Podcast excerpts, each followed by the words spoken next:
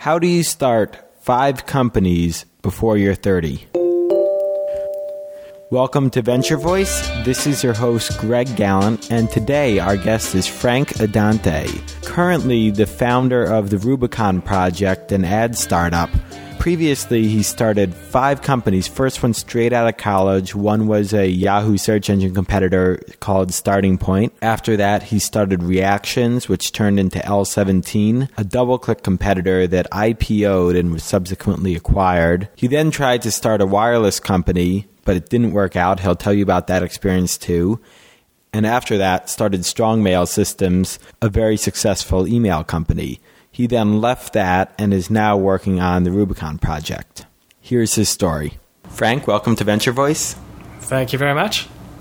Thanks for coming on. So, um, why don't you tell me about what drew you into starting a startup when you did Starting Point? I guess a appropriate name for the first venture in your career back in uh, back in college. Sure. Well, I was actually uh, looking to had to pay my way through college. had to buy my own books and things like that, and was just uh, you know really looking for ways to make money aside from the sort of minimum wage jobs and things like that that uh, you typically get in college. Um, I had a job as a as a door guard.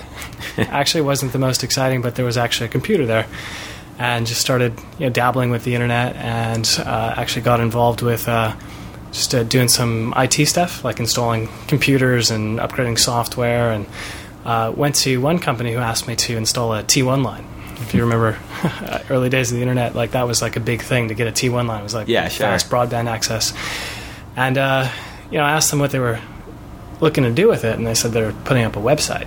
And you know, dug a little further and actually realized that you know companies were actually putting up websites and stuff like that, and um, sort of realized that a lot of websites going up no way to find them. So I came up with the idea of trying to build a card catalog for the internet, and that's the uh, genesis of Starting Point. Cool. So back then, the the way that you'd have to pitch a search site is to uh, card catalog is the kind of connection. Yeah, the, the, term search engine didn't exist. So, so tell me, you know, what what year were you? How old were you? And when you had this idea, what was the first thing you did? So I was uh, about 20 years old, at the time. Um, I think I had, uh, I forget how many classes I had. I actually ended up dropping out of college with uh, four classes left. Um, wow. uh, as Starting Point started to take off. Starting Point ultimately became the seventh most pop- excuse me the uh, seventh most popular site on the internet. Uh, and as things were growing, it's like this is fantastic. So I just sort of jumped into that uh, that full time. Wow! So did it take a lot of startup capital to get started? Uh, no, you know, I didn't even know what capital or venture capital or anything like that was. Uh, you know, I was just trying to. I was doing odd jobs and stuff, still installing T1 lines and stuff like that to uh, to pay the bills. Uh, we had uh, one computer. It served as uh, my personal desktop computer. It was my email server, uh, my web server, uh, plugged into an ISDN line at the time. Uh, so yeah, no, no, no capital. Um, grew the traffic uh, and ended up um, you know, one day saying, you know, I need to make money off the site, and that's where I turned to advertising. Picked up the phone, called a few advertisers, and said, hey, you know, I have this site has a bunch of traffic. Uh, would you like to advertise on it? And these advertisers were like, yeah, not quite sure what that means. How much does it cost? and I'd say, I don't know, thousand dollars. And they'd say, hey, that sounds great, right? Next time I'd pick up the phone, uh, I'd call someone else, uh, you know, like Microsoft or AT and T try to get them to advertise their products, and they'd say, "How much does it cost?" And this time I'd say it was you know three thousand dollars. so that ended up uh, leading into the genesis of uh, my next few companies, which were in the advertising space. Okay, great. So, so what happened to Starting Point? You were selling ads. You became the seventh most popular site. What did you do with it? So we uh, we ultimately ended up selling it to CMGI, and uh, it became part of the the CMGI family. Great. And how much did you sell it for? I was actually part of a uh, transaction combined with uh, YesMail.com, and uh, the whole transaction was a $450 million transaction. Wow, so that must have really set you off nicely early in the career. well, you know, it's uh, it was a great learning experience. Um, CMGI stock uh, didn't do too well. Uh, clearly, the company is not around, um, but it was uh, it was a great experience to you know build and grow a company, especially at a, at a young age, and I think that served as a platform for me to kind of do my next four or five companies. Yeah, sure. So, so once you sold that company, you must have had kind of a number of options on your plate. You know, uh, between just enjoying the money you had for a while, or going to, you know, be an executive somewhere. You know, where did genesis for the next idea come from, and you know, how do you? Uh, and you still had that hunger in you. Well, you know, at that point, uh, dropping out of college, I figured I didn't have much to put on my resume, so I couldn't go off and uh, get a job somewhere. so I like building stuff. Uh, that's really what gets me excited. Uh, so I looked at a number of things. Um, actually started a uh, technology development company out in Chicago, and you know, we were building websites, building advertising technology, uh, and, and, a bunch of things like that. And I just really wanted to work with good people and build stuff. Um, so you know that's what I turned to. And one of the ideas that we were uh, incubating there um, grew some legs, and that became my next company, which was in the in the online advertising space. Okay, cool. So before I get into that one, you know, I think uh, geography is kind of an interesting part of your story as a tech entrepreneur. What was it like being in Chicago? You know, why why'd you stay in Chicago? Was it harder, easier to get started up there? Well, you know, I, I grew up there. Uh, ended up going to college there. I went to Illinois Institute Institute of Technology, and you know, the whole technology stream was already there, and I had access to a lot of you know, friends of mine who understood how to write code, and I was just sort of engulfed in the whole technology space. So that made things a, a lot easier to kind of grow and scale teams around technology. Compared to, say, Silicon Valley, uh, you know, there's a lot less competition for those engineers, so a lot fewer things around them to to tempt them. So that part was certainly easier. Uh, I wasn't surrounded by the ecosystem of venture capital and the resources around kind of growing and scaling a business. So that was a, a part of my life that was that was lacking. I had to figure out all this stuff on my own. Uh, I didn't I didn't know investors. I didn't know VCs. You know, I didn't know some of those sort of fundamental things that companies use to go and grow grow in their scale uh, grow and scale their business. So that was probably the biggest challenge. Hmm. So when you came up with this next idea, I guess reaction, which then turned into L90 you know where the idea come from? And again you know what, what do you do this time around to get started with it? Sure. Well back at starting point as i said the way we made money was through advertising. And after every call that i made where i kept upping the price you know it'd be $5000 and then $7000 and then you know i got to a certain price where the advertisers were like you know how do i actually know that you have this traffic? How do i know that my advertisements are actually performing? Uh, and how do i know that they're actually reaching the right audience so I developed uh, Ad Monitor, uh, which was one of the first ad servers on the internet, to solve that problem. You know, so I can provide reporting, targeting, tracking capabilities for the advertisements, so I could give them sort of an ROI analysis to say, look, you know, here's what your ten thousand dollars got you. Mm. And then as I was doing things at Reactions, where we were building websites, uh, what we we're finding was that everyone who's building a website was looking to market that website to get users to their site. And once they got them onto the site, the way that they were looking to make money was through advertising. So it's like, you know, I'm going to stop building websites for people and actually just focus on this advertising technology uh, to help people monetize their sites. And that's that's where that uh, that grew. Cool. So, uh, how did you put that company together? Was it, were you the CEO? What, what, kind of role did you take in it? And you know, who, how did the team come together? Yeah, so I was I was the CEO without the CEO title. I'm not a big fan or believer in titles. I think they're things that you know, go on people's resumes and you know, externally are important. So uh, I forget what my title was, but I led led the company. Uh, we had a group of folks that you know I'd worked with before. Um, we didn't have any you know big fantasy of going and building a giant company, but what ended up happening was uh, we were doing a bunch of uh, technology business. Uh, ended up partnering with a company in Los Angeles, uh, also a very small company that was brokering advertising, buying and selling advertising between advertisers and websites. And we ended up doing so much business together. We were supplying the technology, they were supplying the, the ad sales, uh, that we ended up putting those two companies together under, under one roof, and that's what became L90. Cool. And, uh, you know, it's an interesting story. One of our past guests is uh, Kevin Ryan from DoubleClick, which is uh, obviously the competitor there. And I know that they were doing the same, and they had a lot of tension in that model where you're you're selling the ads and you're doing the technology where each could be independent or not. You know, it changes depending on how the market matured. How how that affect your business? Was there a lot of tension in having both of those in the same company, or did it help you? You know, the beginning was almost a requirement, and that's why we ended up pulling these two companies together because just having the technology, what we were finding was people didn't know exactly how to use it. Right? They didn't know what advertisers were looking for. Uh, they didn't know how to sell their own ad space.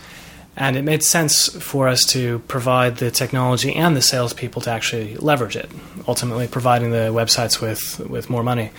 Um, I wouldn't say that there was tension in the beginning. Uh, DoubleClick, I think, being the 800 pound gorilla in the space, uh, certainly commanded a lot of attention. I think people were very concerned about the control that they had, very similar to how people perceive Google today. So I think they were probably a little bit more under the microscope than, than other companies. And what was the culture like when you have a company? I mean, you know, typically you think of people from Chicago as having a very different mindset and culture than people from LA. How'd that affect your company having those two, uh, you know, these two heads to it? Yeah, there's there's actually a lot of truth to that, especially growing up in Chicago. When I told people that I was moving to LA, uh, their first response was, "Oh, you'll be back," you know, or they'd talk about the the the mudslides and the earthquakes and all those kinds of things. And of course, you know, every geography has its has its own issues. Chicago being, you know, it's freezing cold and super hot uh, in the summers. Um, it wasn't it wasn't a problem at all. Uh, we we had an office in Chicago that was was our technology office. Uh, it's where a lot of a lot of our engineers were. Uh, our headquarters was in LA. Uh, we had a lot of the ad sales folks there, and we, we sort of grew the company where the, the cultures were somewhat separate but combined. I think we all shared a a similar set of, of, values and beliefs in the company, and everyone worked so well together. Uh, you know, very few egos. It was an incredibly flat organization, I mean, just melding technology people with salespeople normally would be a hmm. challenge, let alone the two geographies. But you know, it worked out quite well, and it was actually one of the strongest cultures of, of any of my companies. Well, So tell me, that was a really crazy time in the internet. You know, how how kind of the macro environment affect your company? What was kind of the the feeling inside there? Yeah, one of the things that was a sort of double edged sword for us you know, I was young. I'd come from Chicago. I talked a bit about how I didn't have exposure to the whole venture capital world. In LA, back at that time, seven years ago, uh, that that exposure wasn't there either. People didn't go build businesses for venture capitalists and think about things like you know, valuation from venture capitalists and percentage equity ownership and things like that. We were just focused on building a great business. That was our sole objective. It wasn't thinking about building up value and paper money and things like that.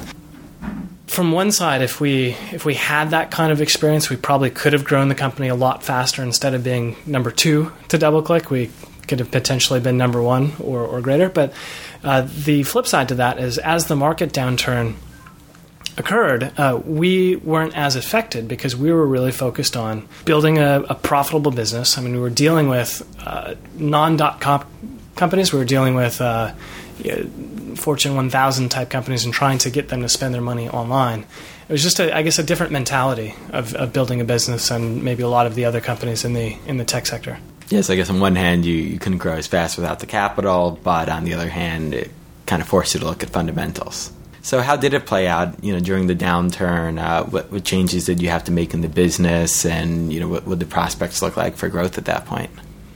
Well, actually, I moved on uh, to my next company after, uh, right before actually the the downturn.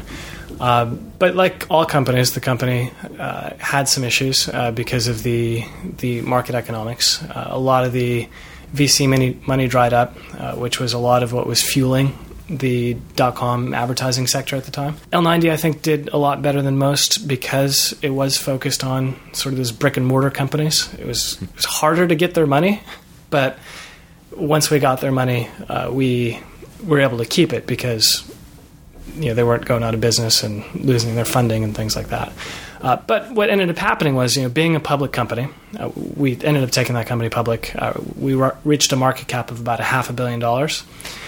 Uh, and as the market downturn occurred, you know, the valuation went lower and lower, and uh, any company needs to look at maximizing shareholder value. And you know, one of the advantages that DoubleClick had was that they had a lot more money. And uh, because of that, they had a stronger position in the market, and they were able to go and acquire the ad monitor technology from, from L90. So, what's it like to watch your paper worth, you know, fluctuate so much, and in the period of you know less than five years, go from being, you know, a college kid with night jobs to being worth you know, I don't know how much you were worth on paper, but you know, tens of millions, hundreds of millions, and then watching uh, some of that depreciate again. Yeah, don't remind me. Um, you know, the interesting thing is that I didn't, I wasn't looking at that. I don't know if it was because I was young. I don't know if it was uh, because it was all sort of fantasy land to me at the time. You know, I was really enjoying what I was doing. I was really just focused on building a great business. I didn't calculate how much my shares were worth on a day by day basis, so it, it had very little effect on me. I saw potential. You know, once you see something like that and being able to create value and be able to do so in a in a you know fair and honest and, and fundamental way, you know, I don't feel like we created a business that was was driven up by a bunch of hype around private investors and things like that. I felt like we built a great business. So I wasn't really, I guess, you know, affected by the the, the fluctuations. Um, would I have liked to see the the stock price continue to go up and uh, see you know that company as the the market leader today? Absolutely. Um, but you know, I think it's you certainly learn a lesson about uh, getting in at the right time and also knowing when to get out at the right time. So tell me about your story there. So you decided to leave. You know, what was your thought behind that, and uh, how'd that decision come about? So as we're going through the IPO process, it's it's a very long, arduous process. You've got bankers and lawyers and analysts and everyone sort of coming in and picking apart, apart your business. And one of the things that they kept coming up with was, what if Frank gets hit by a bus? Like, what happens to the company? And while at first that might seem flattering, you know, I was like, oh wow, like they think I'm important. Uh, I looked at that actually as a personal failure on my, my part because I think any business that has long term sustainability cannot revolve around one person, right? It can't be that dependent on that one person. So, you know, I looked at that and said, wow, I've got to change this, right? We cannot have this perception. So, what I really tried to do is uh, disseminate a lot of the information that I had in my head to to my team. Um, really build up the the reinforcements. Um, so you know, in the event that you know, Frank did get hit by a bus, uh, everyone felt like everything would be just fine. And I did that, and I spent so hard, uh, so much time, and, and, worked so hard to to do that. That one day I was like, "Wow!" I sort of worked my way out of a job. it was sort of a bittersweet day because I was like, "Wow!" You know, I accomplished my goal. Um, everything is really self sustaining uh, this perception no longer exists. But then I was like, what what do I do next? And you know, at the time, I was like, you know, L90 is in a great place. Uh, the technology platform is is scaling, is doing well. I mean, we're ser- serving eight billion ads, reaching sixty five percent of the internet, and everything from that point forward would have had to have been iterative, not revolutionary, uh, at least for the next one to two years. And started looking at the wireless space and saw that there was a complementary opportunity actually for uh, me to go build a business in the wireless space and uh, and and do a partnership actually with L90 to expand the offering. And so I ended up uh, leaving to start that next company. L90 did invest in it along with some of the other investors from L90 and some outsiders. So there was somewhat of a connection. So I didn't feel like I was I was leaving per se, but I felt like I was kind of going out and pioneering like the next thing for the industry, of which L90 would also partake in some of those benefits. Great. So, can you just tell me, uh, you know, what was L90's fate? How did uh, how did things go after you left with the people you'd installed? Well, it was it was a tough thing to do because I didn't want to give my team the perception that I was moving on because L90 didn't have a future. That wasn't the case at all. Uh, and I had complete faith and confidence that they'd be able to to carry it on. Um, but it was tough because you know a lot of people looked at that and said, you know, hey, is Frank abandoning us? Um, uh, you know, they were questioning perhaps uh, some of the reasons that I was doing that. You know, maybe they were looking at new ideas and things like that. So, I really tried to to keep the team motivated and keep that connection to to the company. Um, but what ended up happening to uh, to L90 is that uh, DoubleClick acquired the ad monitor technology. Uh, DoubleClick being in, in, New York, L90 being in, in LA, a lot of the uh, folks from L90 um, didn't go along uh, with the acquisition, and uh, ended up pulling them into some of my uh, my next companies. Cool. So, so the next company? So the next company was a wireless company. It was called Zondigo. It was in 2001. Uh, the absolute worst time to be starting a company, particularly a wireless company. It was uh, it was a fun time. Um, we we did fairly well given the the market conditions. Uh, but the problem that we had is that we had one customer and one partner. Happened to be Intel, but a business can't survive on one customer and one partner. So, what was preventing you from getting more customers and more partners? You know, everyone was running for cover. Uh, people weren't investing in new technologies, meaning companies weren't investing in, in new technologies. Uh, and wireless was the last thing on their minds. And that was, you know, quite frankly, uh, what ended up happening. We ended up raising some money. As a matter of fact, I spent six months just raising money, doing nothing else. You know, from morning to night, just working with investors, trying to you know, figure out what what I can do and change the business plan to actually get their money. Then I finally actually raised another round of funding. Three days later, woke up and I sort of looked at the business as I was able to get back in the office and drill into what's happening in the market and realized that there was actually no business, there was no market, and I ended up giving the money back to uh, to the new investors.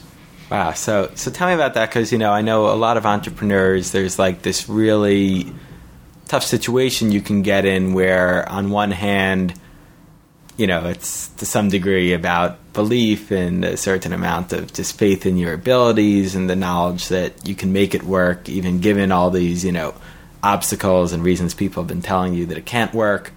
But here you were actually able to realize, like, oh wait, you know the reasons that it can't work are actually valid, and I, am going to listen to the to the negatives and, and not do it. How how do you uh, how do you know when to stop? You know, I think it's just the way that I'm wired. You know, my wife actually asks me all the time. She's like, "How is it that you don't get hung up in all the emotion and you know, drink the Kool Aid and, and things like that?" And yeah, I don't know that I can point to like one specific reason as to why. Uh, you know, one thing that I do look at as an entrepreneur is that the the biggest asset that I have is my time, right? And I've got to think about how to best invest my time, right? Capital and money, venture capitalists, they can always get more money, right? And you can always get more money, you can always hire more people, you can always build more technology, you can always create new marketing messages, but you can never get your time back. So I look at that and I truly look at it sort of as as an investor of of having a finite asset that's non-renewable that I've got to figure out what to, to do at that time, right? Um, and yeah, I looked at that, and, and, as a CEO, I've got an obligation to all shareholders, investors, uh, employees, um, you know, advisors, board members, all the above. And you know, I just looked at that and said, you know, I'm not going to take this investor's money and waste it um, I'm not going to take my time and waste it. I'm not going to uh, take all these employees and run them through a, a, process of building a business that I don't mm. think is is sustainable in this market. Was it an easy decision? No, not at all. it was a very tough decision. Hardest thing I've ever had to do is give money back to an investor. Uh, and you know the the team was a was a team that I had a really great relationship with. Uh, in fact, my sister in law uh, was one of the folks that I had co-founded the company with. So it was it was tough. It was really tough to do that because they all did believe, right? And and I didn't want them to to feel like I was misleading them because of the you know my job also is to be sort of the chief promoter of the company and that's exactly what I did. And I didn't want anyone to believe that I was I was lying to them or trying to sell them a bag of goods. I think you know I just had to be real careful with saying, look, this is truly what I believed, but in looking at the market, talking to customers, seeing what's actually going on, I just don't believe that this is the right time for this for this business. So you do the very very of giving money back voluntarily. What do you do after that? So after that, I was gonna kind of take a little bit of a break. Uh, ended up getting married, and I started a uh, a little incubator. So there's a lot of folks. This is also around the same time that uh, DoubleClick acquired Ad Monitor. So there, there were all these folks from L90 uh, that were looking for for the next opportunity or, or their next job, and you know by that time I developed a great network of investors and uh, and, and, resources and people who you know, were passionate about building businesses and people who could actually do the work. So uh, ended up doing a little incubator. Um, didn't have a super fancy name. I just called it Addante and Associates. Um, I didn't even really call it an incubator. But we had a number of ideas going. We actually ended up buying Starting Point back, which was which was fun and interesting. Uh, we were working on a photo sharing site. Uh, that one was a little too early, I think, if, especially if you look at the the exits over the past few years on photo sharing sites, uh, and we had a bunch of you know ideas that we were kind of tossing around, and one of those ideas was uh, an advertising platform. Another idea was an email platform, and uh, was sort of incubating that, and then ended up um, finding that the email platform really grew some legs, and then I realized I'm not really good at the whole incubator thing because once that thing started growing legs, I poured all of my thoughts, resources, and energy into building that, and that's what became Strongmail.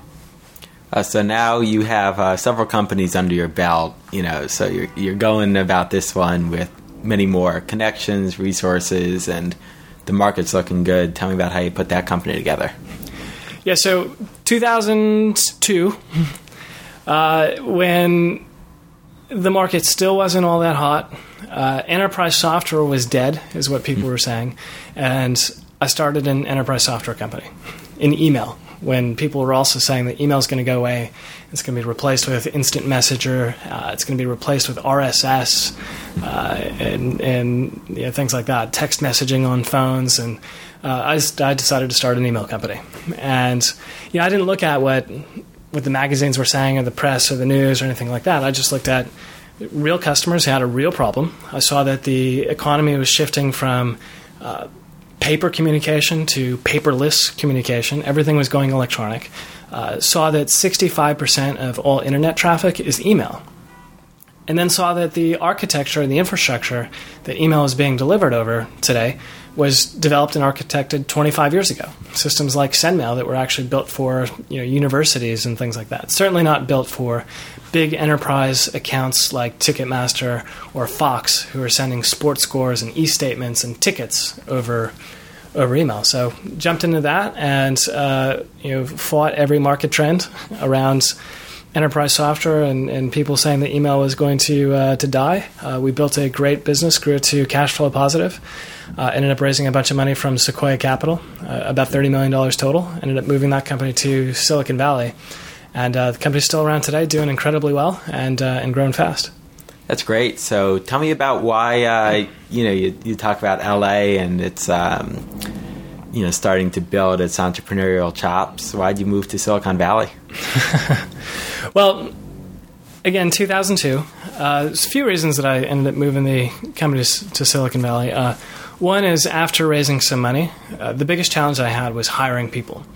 And the enterprise software business is way different than the advertising business or building a website. It's just a different talent set.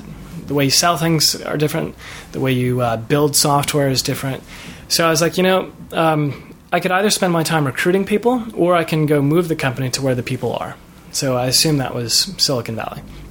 Um, also, with the Sequoia connection, I figured that Sequoia Capital was really well connected and had deep roots in Silicon Valley, and they can help us uh, grow and scale the business and partner with companies. Which was the third reason, which is let's go to where all the companies are that we're going to partner with, like Oracle and uh, uh, BEA and, and companies like that. Did you find that you had to change your mindset going from like the back in the days with L90, where you're kind of the underdog, you're you're undercapitalized, you're you're fighting, you know, for survival, and customers are all that matter, and revenue that's all all that matters. Now all of a sudden, you know, you've got Sequoia backing you, you've got millions and millions in the bank, you cannot do anything, and you'll still be operating in another month, and two months, and a year. Did that affect the mindset at all, or was it just better having the money? Well, I did. I self-funded the company. We bootstrapped it. Um, I put a little money in. Uh, we just you know, built technology, sold it. Like I said, it was it was a cash flow positive business before we took the money. So I think that really set a, a common set of, of fundamentals in the mindset of the team and the way that I was looking at building the business. And when we raised the money, it was really expansion capital. We really just wanted to take the product to the market faster. So from that standpoint, it did not change the mindset. Um, from the standpoint that it was Sequoia, uh, that certainly did have an impact on me. I was you know, 26 at the time, so still young. Uh, while we had taken L90 public, it's not like we had uh, you know, the aura of Sequoia around us. You know, I think the the the mindset of, of investing in Silicon Valley was very different than how we looked at things in LA. So I felt like when I took the Sequoia money, that I needed to become a, a Sequoia entrepreneur, right? That I had to do things differently, and that I had to do things all sort of you know proper and by the book, and and yeah, I felt like I wasn't able to make mistakes because I felt like I had this expectation or reputation now that I needed to to live up to, and that was probably the the hardest thing uh, mindset wise. So you felt you felt like that held you back or pushed you forward? You know, at first it pushed me forward, uh, then it held me back. You know, I found myself making decisions based on how I thought, you know, the book would say that you make decisions, right? Like some kind of business school book or something. So when I hired people, you know, I looked at resumes. I was also, you know, slightly insecure about being in the enterprise software business because it wasn't a space that I was familiar with. Uh, being in Silicon Valley was a geography that I wasn't familiar with. Uh, you know, the people are different. The way people think are different. Uh, the way uh, they look at the world is different. So, you know, I found myself making decisions, yeah, on, on, on data and information and uh, advice. You know, I was taking advice from all sorts of people and trying to you know listen to that advice and kind of do what everyone thought was was best because I I feel I felt like the the people with all the experience had all the right answers, and I wasn't trusting my gut as much. And it was probably the the worst time for any of my businesses because I found that uh, the company wasn't doing as well as it could be. Uh, I wasn't feeling as good about it. It was very frustrating because I was making decisions that I didn't necessarily believe in, but I thought were the right decisions. So yeah, it was uh, that was tough. And one day, you know, just I woke up and I was like, look, if this company is going to be wildly successful, uh, then I've got to be able to believe in those decisions, and I'm going to make mistakes, right? But I've got to be able to look myself in the mirror and and say that you know I believed in that decision, and, and mistakes are okay. And once I make those mistakes, I can adapt and change. Uh, but I can't be afraid to to take risk and to uh, do things that are sort of against the grain because I think that's the difference between you an average company and a company that's wildly successful. So I allowed myself to do that, and, and the company just literally like changed almost every night, uh, uh, overnight. so, so tell me and about probably every night for that matter. so, so tell me about that because uh, you know entrepreneurs get a lot of advice. Everyone wants to advise them, and you even mentioned in your bio that you advise startups. And so, you know, here you are getting advice from people with more experience. You know supposedly uh, you know smarter and wiser than you. What do you do with that advice? Do you ignore it? Do you follow it? Do you have you know what's kind of your guidepost now? And you get advice from people you respect, and you know, kind of meshing that with your gut. Well, I think first is you ask for advice only when you really want to hear it. Um, but you know, you're going to get you're going to get advice that you don't believe in. Uh, you're going to get advice that you hadn't thought of. Um, you're going to get advice uh, for things that maybe don't necessarily make sense to do right now. So I look at all that stuff as just suggestions. I try to soak up as much information as possible uh, from everyone in the company, from outside people, from people that just aren't in the space at all. Um, whether that be marketing messages or uh, which products to build or what's going on in the market or uh, you know, things like that. But you know, I take it as just that advice. I don't look at them as, as orders. Um, it's hard sometimes when you don't take someone's advice. Um, but you know, I think if you're if you're upfront with people um, and you say, look, you know, I'm just I'm really just trying to learn. Um, I find that people are very quick and and willing to to give that advice. And I sort of have this little uh, this little trick with advice that maybe doesn't make sense right now. I, I have what's called a not not right now list. so as people come with, up with ideas, and everyone's got ideas that don't maybe make sense for now, but are still good ideas. I say, hey, that's you know fantastic. We'll put it on the not, not right now list. that sounds like good measures. so tell me, this business went well. What'd you sell it for? Who'd you sell it to? Uh, is still around. I'm still on the board, still a very active uh, board member, and um, it's it's growing. Uh, it's 150 employees now, thousands of customers. Oh, great! So you just decided again to uh, to delegate, get yourself out of it, and let it go on. Well, this business in particular, uh, as I said before, I didn't know a whole lot about the enterprise software business. Um, and you know, realizing that when I moved the company up to Silicon Valley, I knew I wanted to get back down to LA. So my goal there was to spend two years there, uh, hire in a management team, uh, hire in a CEO, uh, people who really understood the enterprise software business, uh, still remain as a very active board member, and then move back down to LA. And that's exactly what I did. Great. So you get back to LA. Mm-hmm. When did the idea for the Rubicon project come up? Well, I was actually uh, running running on the beach, something I love to do every day, uh, which is Not something you can do in Chicago or uh, Silicon Valley so easily. no, no, not not at all. Uh, that's that uh, one hour on the beach is is my time. I don't need anything else for the entire day. It's just that one hour of time to uh, to soak in the world and kind of think about things as as I'm running. Um, but uh, what ended up happening was um, a couple of things.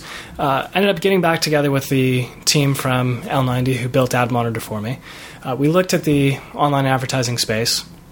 I wasn't looking to start a company, uh, but we looked at the space and realized that while the market has grown, Well, you say you weren't looking to start a company. Is that true? It sounds like you were. Uh, No, it's true. Actually, I was what I was focused on doing was uh, I wanted to take pretty much the year off and uh, spend time doing a bunch of charity work. You know, I felt like I'd been very fortunate at a young age to uh, have worked with some great people and accomplished some some great things, and I wanted to share that uh, in the form of helping some charities grow.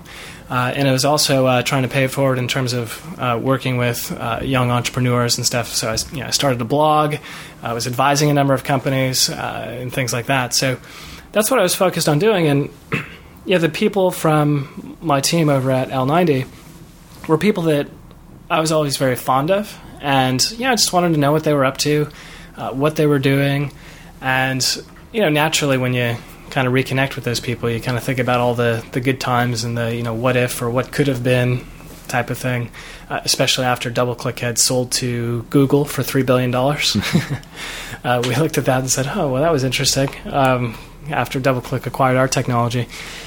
Uh, but yeah, we, you know, we, we looked at the space and, and realized that over the past seven years, while the advertising market has grown quite rapidly and quite significantly, not a whole lot's really changed, uh, particularly when it comes to innovation or technology innovation for websites who are trying to monetize their ad space.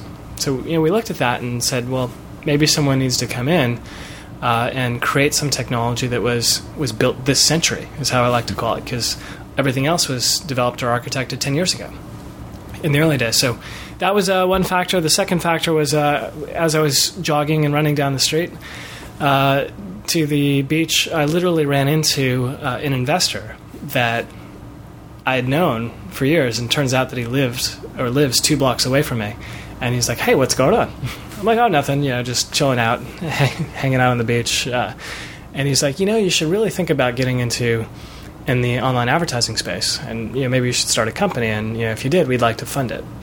And you know, next thing you know, it's a combination of great people, uh, funding, and market that brought the whole thing together. so in the Valley, you go to Sand Hill Road, but in LA, you just find investors on sand. Yeah, exactly.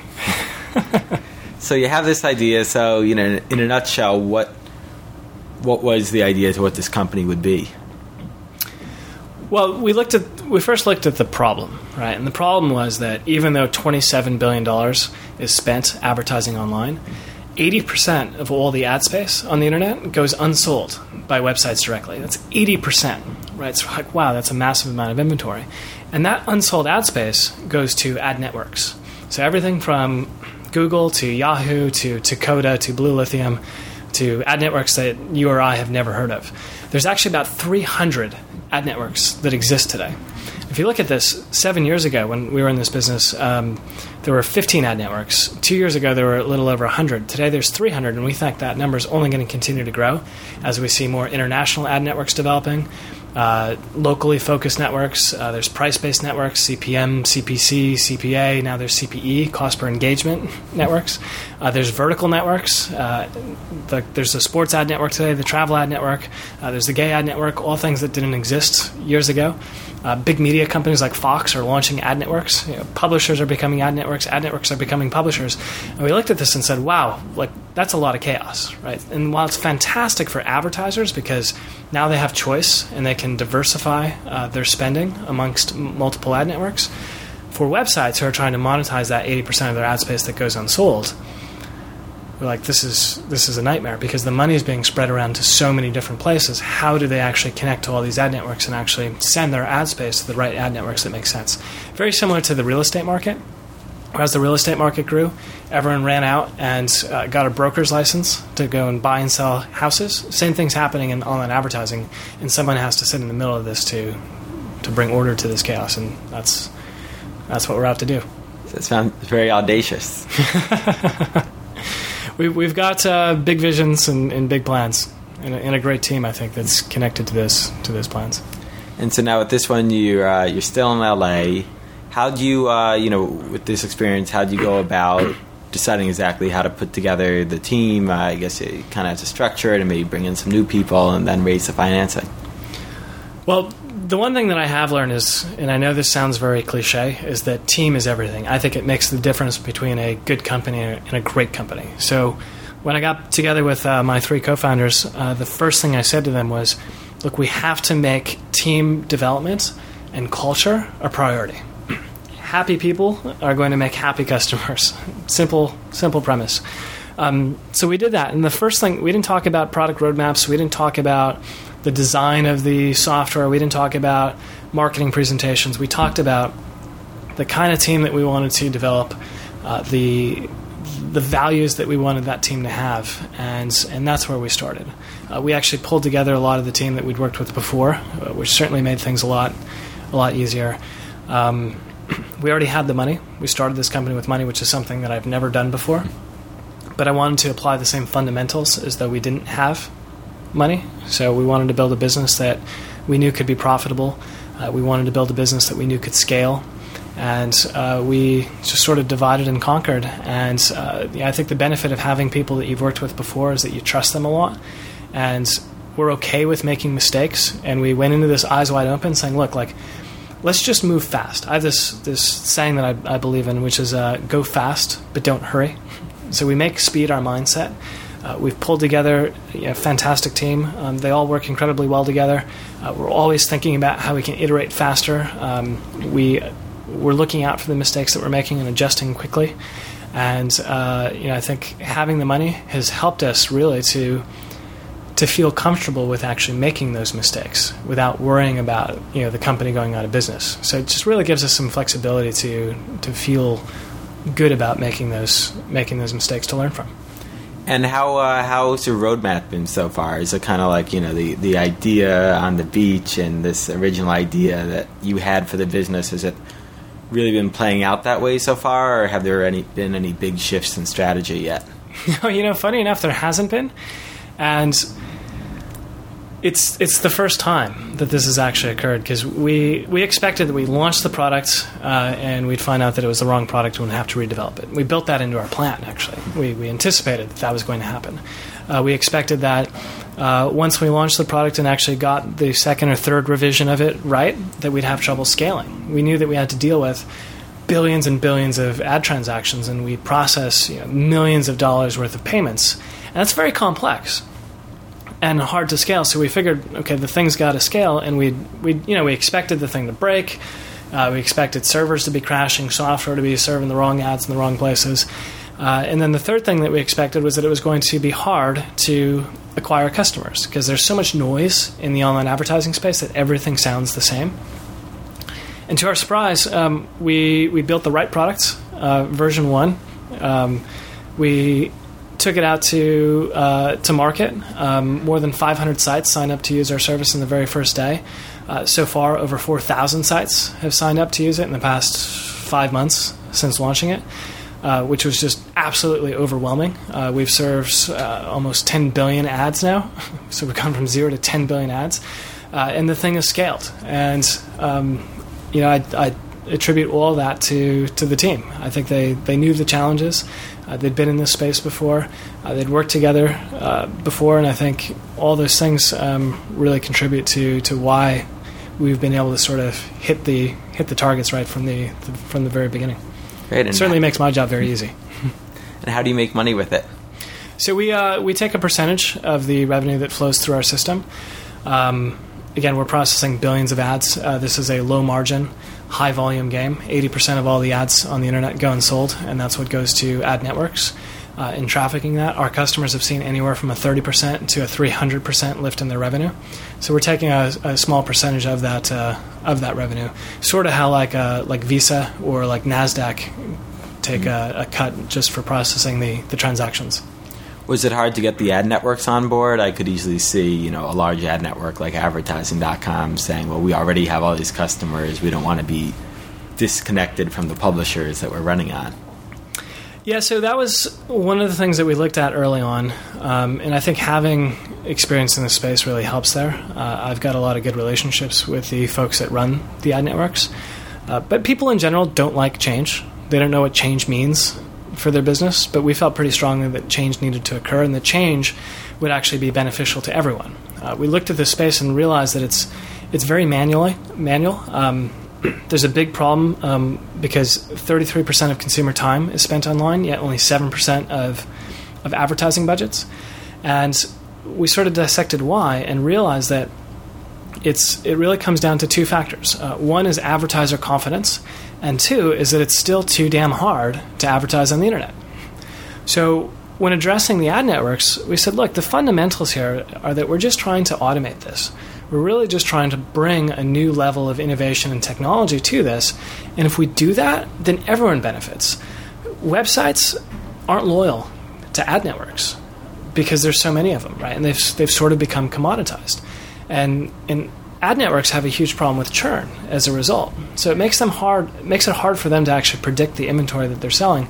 So we came in and said, look, we are not trying to get in the way of you guys doing business. Uh, we're not going to sell direct to advertisers, so we're not going to get ourselves into channel conflict with you. Our job is to help you guys do a better job and to harmonize the relationship between website publishers and ad networks. And the way we're going to do that is we're going to make the inventory more predictable. Uh, we're going to do a lot of the work for you. So we're going to certify the the ad space on these sites. We're going to make sure that the your tags end up in the right ad space, and um, you are going to uh, do a better job sort of managing the matching between ad space and ad networks, so you guys can in turn make more money by selling stuff for higher higher value stuff to the advertisers, and that's actually exactly what's happening. And today, we have 60 of the top ad networks that work directly with us.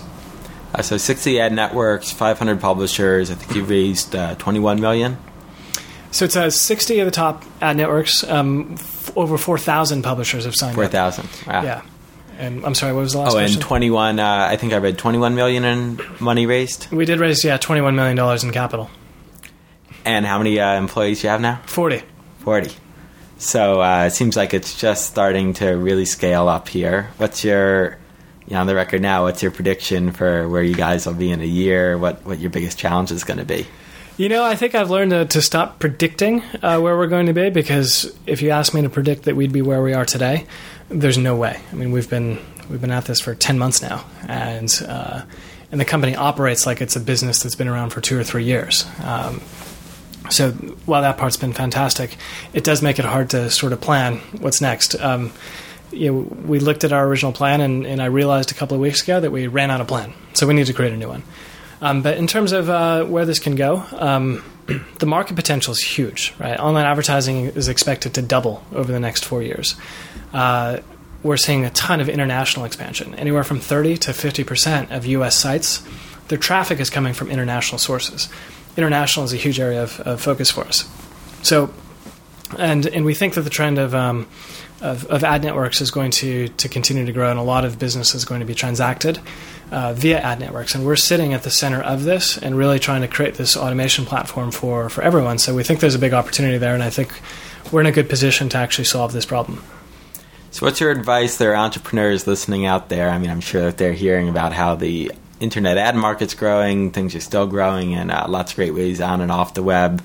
What's your advice to people just thinking about starting a business today? Uh, just in general, or in the in the advertising space? In general. Uh, well, in general, I think advertising is a good way to support the growth of sites. I mean, you've got bloggers now that are leaving their jobs uh, because of, of ad supported models. Um, yeah, I'd say more more high level. I think anyone starting a business, you really got to trust your gut, and I think you got to be willing to make mistakes and realize that making mistakes are okay. I think mistakes are uh, what in the learning from mistakes are, are what are the, the, the genesis of, of, real innovation. Um, but you know, I'd say uh, f- focus on building a business that can make money. Uh, try not to be a feature, but try to be like a real business, uh, and uh, build a great team. Um, figure out your business model early, and uh, and just just go for it. Hey, well, Frank, thanks a lot for coming on the show.